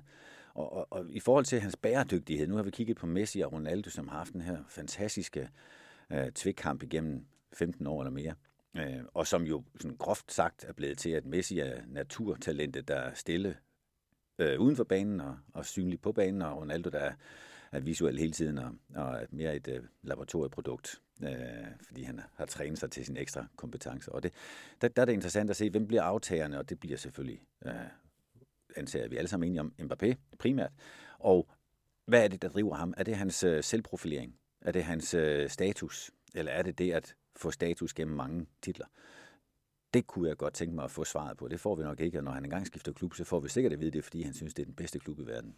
Der er rigtig mange spørgsmål i forhold til det, du siger her. Lad os prøve at starte med den første. Du siger, når han overtager, altså hvor er vi henne der i forhold til, hvornår er det Mbappé, der har Ja. fodboldherredømmet, og ikke enten Messi eller Ronaldo? Altså rent sportsligt, så er det allerede sket. Ja. Altså når man ser på det uh, PSG-hold, der ikke kan lave chancer mod Nice her i weekenden uden ham, Mm. så må det være, fordi han er bare den bevisligt mest chanceskabende og farlige spiller, de har. Og når det er den mest chanceskabende spiller i, i selskab med Neymar og Messi, og Ronaldo, han øh, med al fortjeneste i øvrigt er ved at gå sådan lidt ned i kadence, så, så kan jeg ikke se andre. Øh, Holland øh, eller Haaland er tæt på, men, men det er bare, der er bare et ekstra niveau på Mbappé. Altså det, det hvor, hvis man så skal være lidt, lidt kritisk overfor ham, det er, sådan, det er så det der med, har han så taget det sidste skridt i løbet af de sidste to-tre år? Og det er sådan, det, det ved jeg så ikke, om jeg synes, han har. Altså fra den der, den der teenager, der kom frem i Monaco og scorer vigtige mål i Champions League som, som 18-årig, den teenager, som jeg husker, jeg selv så i VM i, i Rusland, hvor han hvad var det, han blev den første teenager, der ja. scorede i en VM-finale, og den, den følelse af at sidde på et stadion, hvor, jeg synes, jeg, jeg, når man sidder på stadion og så Mbappé spille, så fik jeg lidt den samme oplevelse sådan fra publikum, som når man så Messi spille, den der følelse af, og man håber lidt, at Mbappé får bolden. Fordi så ved vi, så kan der ske noget magisk. Altså, så er det, så er det ikke lige det, at man tager sin telefon frem og kigger lidt på, hvad, hvad, hvad der sker i, uh, i verden, verden ellers, eller, eller snakker lidt med, med sidemanden. Så har man altså øjnene festet på den her spiller, fordi han kan noget særligt. Der, der synes jeg, at det her følelse, der, der er han altså allerede der ved at tage, tage herre. Og der ved jeg ikke, om de sidste par år, om man sådan har men det kommer ikke til at ske. Det kommer og det, ikke til og det er måske der, hvor også, at han måske selv får at tage det sidste så skal han ja. foretage Men det kommer ikke til at ske, fordi han er jo ikke en... Altså, der er et nutidigt, øh, de sidste 30 år, har der været en spiller, der har været i stand til at forme spillet og lave målene og vinde kampen alene. Det er Messi. Øh, Ronaldo har sluttet det, som andre har sat i gang på banen, og sådan en spiller er, er Mbappé også. Han kommer ikke til at løbe ned til eget felt og, og med fem kombinationer og fire driblinger og komme frem til de chancer, han skal have lavet. Han er en kæmpe målscorer. Han er pivhurtig, og han er et problem, uanset hvor på banen han står for modstanderne. Og han har scoret hver 75 procent af kampene, er det ikke sådan der? Eller han har scoret 151 mål i, i cirka 200 kampe for, for PSG, og har lige om lidt tangeret uh, Zlatans rekord, og derfor så, så kommer det ikke til at ske, at han, bliver, han udvikler sig på andre parametre. Han kan måske nå op på en højere scoringsfrekvens, og, og, og det er så det, den udvikling, jeg kan se. Han er så højt op, så der er ikke mange, mange flere skridt at tage.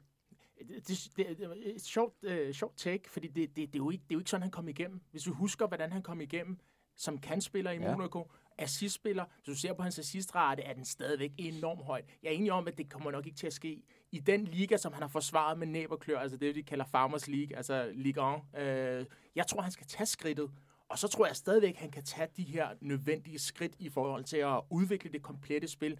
Både at lave de her assist, især hvis han har en relation til, jeg ved godt, Benzema kan ikke spille for evigt. Hvis du har den type spiller, han er slet ikke bleg for at lægge bolden af til Benzema. Det har vi jo set på det franske landshold. Vi har jo set, at når der er spillere, som han føler, han kan tage noget fra, som han ikke er i direkte konkurrence med, så lægger han den også af. Øh, men der er ingen tvivl om, at han har nogle, nogle kompetencer i forhold til sin målscoring. Han har raffinerede afslutninger, han har de hårde afslutninger, han tager også, altså han stepper op, når han skal sparke de her straffespark, han har fået nogle ar på sjælen allerede. Jeg tror stadigvæk, han kan rykke sig, men han skal skifte klub. Han kan ikke spille mod Mets. Det dur ikke øh, i det lange løb, hvis han skal have Ballon d'Or og de her ting. Og man kan også sige, altså nu, nu sammen, nævner, nævner vi Cristiano Ronaldo som, som en, en, man kan sammenligne med. Ikke? Altså han var, uh, Mbappé han er 23 nu, Cristiano Ronaldo var 24, da han skiftede mm. til, Real, til Real Madrid. Men forskellen var jo så bare, han, han kom fra Manchester United, han, han havde vundet Champions League, han havde vundet Ballon d'Or, så han havde været jo i en liga, der var, der var, der var, der var, der var lige så god, ikke? hvor man jo rent ligamæssigt, så er det ligesom stadigvæk et skridt op fra, fra den her liga, han har begået sig i indtil nu i, i karrieren. Og hvad gjorde Ronaldo? Han reducerede sit spil for at blive den verdensstjerne. Mm. Øh, helt sublim verden. Han reducerede sit spil og gik væk fra deltagelsen ude på hjørnerne og ned i banen, og, og reducerede sit spil til den del, som han blev suveræn på, nemlig afslutningsspillet. I, i, i det sværeste i fodbold. Absolut det sværeste i fodbold. Hvis vi og begrænse sig selv? Nej, og ændre sig selv. Ja. Hvis du har haft succes med noget, det er lige meget, hvad du kan lave i livet. Hvis du har enorm succes med noget, så lige ændre sig selv for at få succes på den lange bane. Jeg havde svært ved at udvikle mig selv. jeg synes, I forhold til det, du siger med, netop ikke, at han jo blev den der målmaskine, Cristiano Ronaldo, i forhold til den, den unge, ham der kom frem i Sporting og Manchester United, som var ham dribleren ude på kanten, som man jo aldrig havde forestillet sig skulle blive den der målmaskine. Ikke? Der, der, og, og, og Messi jo ikke noget af det samme. Det var også først noget, der kom på lidt længere hen i karrieren, da de var inde i 20'erne. Ikke? Der, der synes jeg, forskellen med Mbappé er, altså han hamrede altså målene ind allerede ja. som teenager, så han har, han har mere været fra start været en, som selvfølgelig både kunne drible og lave spektakulære ting, men som også altså var en formidabel afslutter, og, og var derinde, hvor man lavede målene. Nu, nu plejer det at være jer, der flasher med, at man var til stede, da Rooney lavede det her saksbaksmål, eller en glemt øh, guldmedalje, eller Ganesis debut, eller sådan noget. Altså, jeg havde æren af at kommentere hans første start. Ej, jeg tror, du sagde, du har spillet mod ham. Ja, ja, det har jeg også. Vi, vi, vi er nogenlunde jævnaldrende. altså, fordi øh, det kunne godt tænke mig, Morgen, du snakker om det der med, at du synes ikke, han har taget et step endnu, og Francis siger, han kommer frem som den her kantspiller, udfordrende dribletype og sådan noget. Jeg kan huske, at jeg havde hans, øh, det var en kamp mod Nantes, da han spillede i Monaco tilbage i 2016, dengang at uh, rettighederne til Ligue 1 stadigvæk var på dansk tv. Og der havde han scoret et par dage for inden i en indskiftnings, øh, eller hvor han blev indskiftet mod Troyes, jeg kan huske, der var en hel masse hype om, når man ligesom skulle læse op til den her kamp her. Hvem var ham her? Og så fantastisk. Altså, kan I huske jeres første oplevelse med, hvor hans navn dukker op, og eventuelt hvor gammel han var. Det var måske der, den her Champions Ja, det, det, det, det, for det, det er de der Champions League-kampe, de Ja. spiller, hvor man især ser ham. Ikke? Altså, de spiller to forrygende kampe mod uh, Guardiolas Manchester City. I, det var i Guardiolas første sæson, hvor Monaco jo over, meget overraskende går, går videre, ikke? og hvor han viser sig frem, og han er også Jamen, han er jo, skulle han mere også, han scorer i semifinalen mod, mod mod, mod også, Juventus. ikke? Også Øh, så, så det, det, var, og der var han jo 18 år, og det, Mm. det var det her meget, øh, meget ungdommelige, meget friske Monaco-hold. Ikke? Så det var der, hvor man jo fornemmede, at ja, her er der altså noget spændende. Ikke? Men det der med ikke at have rykket, det, du kan også tage, altså nu, siger, nu taler om VM i 2018, hvor han jo var en stor profil på, på det her franske landshold, ikke? men så tage EM-slutrunden i sommer, hvor han det var en kæmpe skuffelse for ham. Ja. Jeg ved godt, at slutrunder, det kan jo give et, et meget reduceret billede af, en- af, af en udvikling, ikke? men det er jo, der, der var alligevel noget i, at mange havde jo regnet med, at det der skulle blive Mbappé's slutrunde, hvor, Ja. han, hvor han skulle lægge hele, hele Europa ned, og så, så endte det i stedet fuldstændig uforløst for ham. Men det kræver, kræver vel også noget, godt ikke det? Fordi jeg kan huske, 18, der var han jo stadigvæk upcoming. Der var det måske mere Griezmann, Griezmann, øh, ja, der ja. var fokus på, at, at det passer bedre til, om vi snakker om, om Messi og Ronaldo har haft den her rivalisering op gennem. Men kræver det også for, at han skal tage det her step, som vi sidder og måske efterspørger en lille smule nu her? Der har også været meget hård ved ham i forhold til, når man kigger på hans statistikker og sådan noget. Men er det det, der mangler for, at han har en, en modpol og hele tiden duellerer med? Men det kan han jo få i vores norske ven, skulle jeg til at sige. Jamen, tror du det? I, Holland. Det er også svært at komme fra det, vi har, Ja, har ja, haft nu her. Jeg, jeg, jeg, jeg sidder virkelig med de laveste forventninger efter Cristiano og, mm. og. Messi. Altså, At, at sidde og tro, man kan få en rivalisering, der var så lang tid på det niveau, det er simpelthen være, det vil være for forkælet. Uh, så, så, så det tror jeg ikke, nej. Uh, men jeg kan sidde og håbe på, at vi får et peak, som ligner deres. Uh, og det har vi jo, det har vi jo haft en, en det har, synes jeg, vi har fået en smagsprøve at, at det, det kan det være. Både for, for Haaland og øh, Mbappé i øvrigt. Og, så, lad, og lad os så få dem i samme række. Lad dem til at sp- spille i den samme række. Det kunne da være fantastisk. Og så, så er og Real head to head. Ja, for den sags skyld. Mm. Ja, men Brøndby FC København er også okay, men, men det, det er nok ikke nærheden. Men jeg synes, det er interessant, Kenneth, faktisk, fordi netop, og, og, og du nævner kampene med Manchester City øh, dengang med Monaco, og de endte jo med at købe Bernard Mendy, øh, som, ven- som lå som venstre bak, hvor han ofte slog som, som venstre ving og kunne gå ind i banen, øh, de her step overfinder. Så hele den der dynamik, der var på den der side, var jo enormt spændende, som er Ramadal Falcao inde som, som nieren øh, oftest. Øh, sjovt det Monaco-hold. Og, og, og, jeg sammenligner ham lidt med en af mine store helte. Øh, eller gjorde på et tidspunkt, de er, nogle, de er godt nok forskellige. Men også var forbi Monaco. Thierry Henry, som også kunne ligge derude som kandspiller i starten af sin karriere, og viser bare at være den vildeste nier. Øh, så ikke en til en sammenligning, men sådan lidt samme statur, samme fart, øh, samme flere teknisk øh, ja, formåen. Hvordan, øh, nu sagde jeg til at starte med, at jeg synes, vi skulle tale om noget, der kunne give os øh, smil på læberne. Det kan jeg se, I også har alle sammen nu her, når vi snakker om, om Mbappé.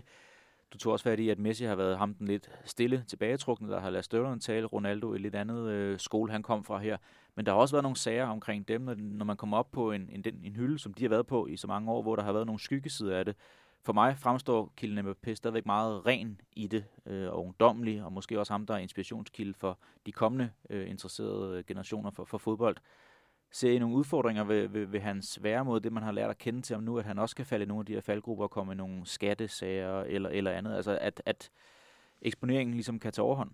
Ja, man skal huske på, hvilken tid vi, vi er i. Øh, der skal kun lige øh, en fuld aften ude, øh, så, så kan vi ødelægge det billede, du sidder og taler om. Jeg synes, man skal... Har du også det billede af ham? Jamen, jamen det har, ja, fordi han er menneske. Øh, Jeg har et billede af, at han, er, han dyrker sin, sin sport, øh, men jeg har også indtryk af, at øh, han skal have lov at leve. Øh, og hvis der kan komme en sag eller to sager i løbet af et, et langt liv, jamen så er han ligesom os andre, og det, det vil glæde mig. Øh, jeg tror ikke, at der, der, der skal virkelig meget til for at smadre det der billede, hvis man forstår, hvilken tid vi lever i. Øh, der er sociale medier, der er en hype omkring spillerne, der er et helt apparat bagved i forhold til den her branding øh, af spillerne. Øh, så, så jeg har sådan lidt indtryk af, at, at hvis vi sidder og, og, og taler om Cristiano og, og Messi, så er der jo ingen tvivl om, at de har været, de har været, de har været på kant med loven, lad os sige det sådan, i forhold til deres skatteting, men, men, men det er lige så meget deres team, og det, det er ikke det, der ødelægger, det, det ødelægger ikke noget for mig i forhold til, hvad de har bibragt fodbolden, øh, øh, fordi det er mere deres team. Men jeg synes stadigvæk, vi, vi, vi savner måske stadigvæk sådan helt at få formet figuren Kylian Mbappé, altså i den her fodbold øh, stjerne, stjernehimmel. Øh, måske fordi, at han jo så har spillet i, i PSG, hvor der også har været Neymar og, og, og nu også Messi, som, som fylder så meget. Altså, hvem, hvem er han? Hvad er det lige? Hvad er det, han står for? Hvad er hans, øh, hvad er hans kendetegn som, som, som, som person og menneske? Ikke? Der blev Cristiano Ronaldo Messi blev jo i høj grad også altså brandet og iscenesat som, som lidt de her modsætninger, hvor det, at den anden var der, var jo nok også med til at gøre sådan profilen endnu skarpere på det, de så stod for. Øh, og, og det er noget af det, jeg vil være lidt spændt på at se, hvordan han bliver formet, især hvis han kommer til Real Madrid, hvor opmærksomheden kommer til at være, være, være helt ekstrem. Altså, hvad er det så for en, hvad, hvad er det for en rolle, man, man ligesom forventer og, og vil bygge ham op til at skulle, uh, skulle spille i den her klub. Jeg tror måske, det kan være meget sundt, og det bliver jo gissninger og spekulationer, men måske meget sundt, at han kommer ned et sted, hvor Benzema så er i forvejen. Altså, at der er noget der, at han måske det første år kan han stadigvæk have Benzema ved sin side, og fordi Benzema har den alder, han har, så vil Benzema jo ikke se Mbappé som en trussel, hvis han kommer til, og så kan han måske sådan blive sluset lidt ind og, og, og tage den lidt på sig i løbet af det første års tid. Ikke at han skal ind og, og være ham, der skal fuldstændig genrejse hele Real Madrid fra start. Nu, nu er det svært at lave psykoanalyse på distancen, i hvert fald hvis det skal være meningsfuldt, men øh, jeg havde den øh, pussy oplevelse, og det også for at flashe den selvfølgelig, at jeg på et tidspunkt var nede og se en kamp øh, på, på deres stadion, hvor, hvor jeg var inviteret op i den loge, som øh, Daniel Alves han havde til sin egen disposition. Og der sad jeg så og så kampen, og øh, han kom op efter, og vi snakkede lidt med ham, min familie er så kunne han jo fortælle, at ah, det drejer sig godt nok meget om Mbappé. Han synes godt nok, at han stillede mange krav, og han, hans familie skulle have dit og datten, og han, var, altså, han synes, han var lige lovligt optaget af sig selv, og, og det, der var skal vi sige, synligt. Og det siger en mand, som sidder i en lounge, hvor han får brasilianske retter serveret, og der bliver hentet brasiliansk sodavand og øl ind til loungen og serveret for hvem der nu kommer der, blandt andet lige mig den dag. Øh, på det niveau, der synes han stadigvæk, den anden var lige lovligt mm. krævende og selvoptaget. Så jeg skal ikke kunne sige, hvordan det matcher fodboldverden i det næste årti, men, men, men det fører jo med, at, øh, at han kan blive sårbar på sin prestige. Det siger måske mere om Daniel Alves opfattelse af sig selv, end den person, vi stadig det, mangler Formel 1 omkring. Jeg tænker, om Troels har fik sin kasket fra Daniel. Ja. Hvordan smager brasiliansk sodavand egentlig? Øh, præcis, ligesom alt andet sodavand, så okay. vidt jeg husker. Jeg fik mest brasiliansk kaffe. Men, ja. øh, det, det kan godt. Ja. Er der andet omkring uh, Mbappé? Fik vi egentlig svar på det spørgsmål, om han har overtaget herredømmet eller ej? Det, det gjorde vi lidt hen ad vejen, men skal det være afgangsreplikken på det? Bare en af de her en af de her kampe, jeg har glædet mig mest til i lang tid, det er den der på onsdag. Ja. Altså Real Madrid mod Paris Saint-Germain med Mbappé i spil. Det bliver altså det bliver godt. Det glæder jeg mig virkelig til. Og det er også rart en gang imellem med alt det her dårligdom, der er i både fodbold og verden generelt, så en gang imellem at have de her vidunderlige fodboldkampe, som man, øh, som man godt kan glæde sig til lige meget, om man sympatiserer med ene eller andet hold. Ja, også fordi, at man ser, hvem af store spillere, der en gang imellem har, har smadret øh, Bernabeu, så håber man jo på, at det kan, det kan blive sådan en spiller. Jeg husker, nu sammenligner jeg med Thierry. Jeg husker jo Arsenal på et tidspunkt at være på Bernabeu, hvor Thierry spillede fuldstændig ud af den her verden. Øh, og det er jo sådan en performance, man håber, at sådan en præstation, man sidder og håber på, at, at der kan være for, for Mbappé's side. Jeg vil også gerne se, hvordan, hvordan reagerer Bernabeu på ja. ham. Altså, hvis ja. han gør noget magisk, hvis han ja. gør, som han gjorde på Camp Nou i sidste sæson, ikke? Altså, Ja, bliver, fordi... bliver han hyldet. Det kan jo godt være sådan noget, at publikum ja. de bare rejser sig op og klapper ja. i ham og siger, ja, ja, vi glæder os til at se dig næste år. Ikke? Så ja. spiller du for vores hold. Cristiano Ronaldo på Juventus uh, Alliance uh, på stadion, da han laver saksespark, han, han siger jo stadigvæk, jeg ved ikke om det passer, han siger jo stadigvæk, at det var nogle af de ting, der fik ham til at, at vælge Juventus, fordi de simpelthen gav ham så meget kærlighed. Uh, og det har vi jo set uh, Bernabeu gøre med Ronaldinho og nogle af de her. Når, når der sker de her præstationer, så, så, så, så hun er det også med, med klapsalver. Og lad os så se, hvem der får den største modtagelse på Bernabeu. Det kunne jo være, at det var André Lunin, deres ukrainske reservemålmand, hvis han overhovedet møder op. Det kunne godt være, at det er ham, der løber med opmærksomhed i kampen. Ja, der er rigeligt, der kan tage spotlightet på ons. Der er også en, en Sergio Ramos, et, er han i, overhovedet i, i spil til at komme i truppen? Han har godt nok været meget i, i skyggen og, og på, på skadeslisten. Ja, for jeg, altså dengang der blev trukket lod, og de skulle møde hinanden, ikke, der, havde, der havde man en forventning om, at han ville komme i, komme i spil, ikke? og så vil hans comeback jo også fylde enormt meget. Nu er det jo blevet sådan en lille parentes i uh, forhold til alt det her med, med Mbappé. Godt. Vi glæder os til onsdag. Jeg glæder mig også til uh, næste mandag til en optagelse mere af Diego. Det her det var ordene for i uh, dag. Tak Morten, Troels og Francis. Selv tak. Selv tak. Velbekomme. Også tak til uh, jer lytter for med hele vejen til uh, målstregen. Det her det var altså afsnit nummer 3 af Diego. Vi glæder os til at være tilbage igen uh, næste mandag med et uh, nyt aktuelt emne og uh, debattere ud fra. Mit navn det er Kenneth Hansen. Rigtig god fodbolduge.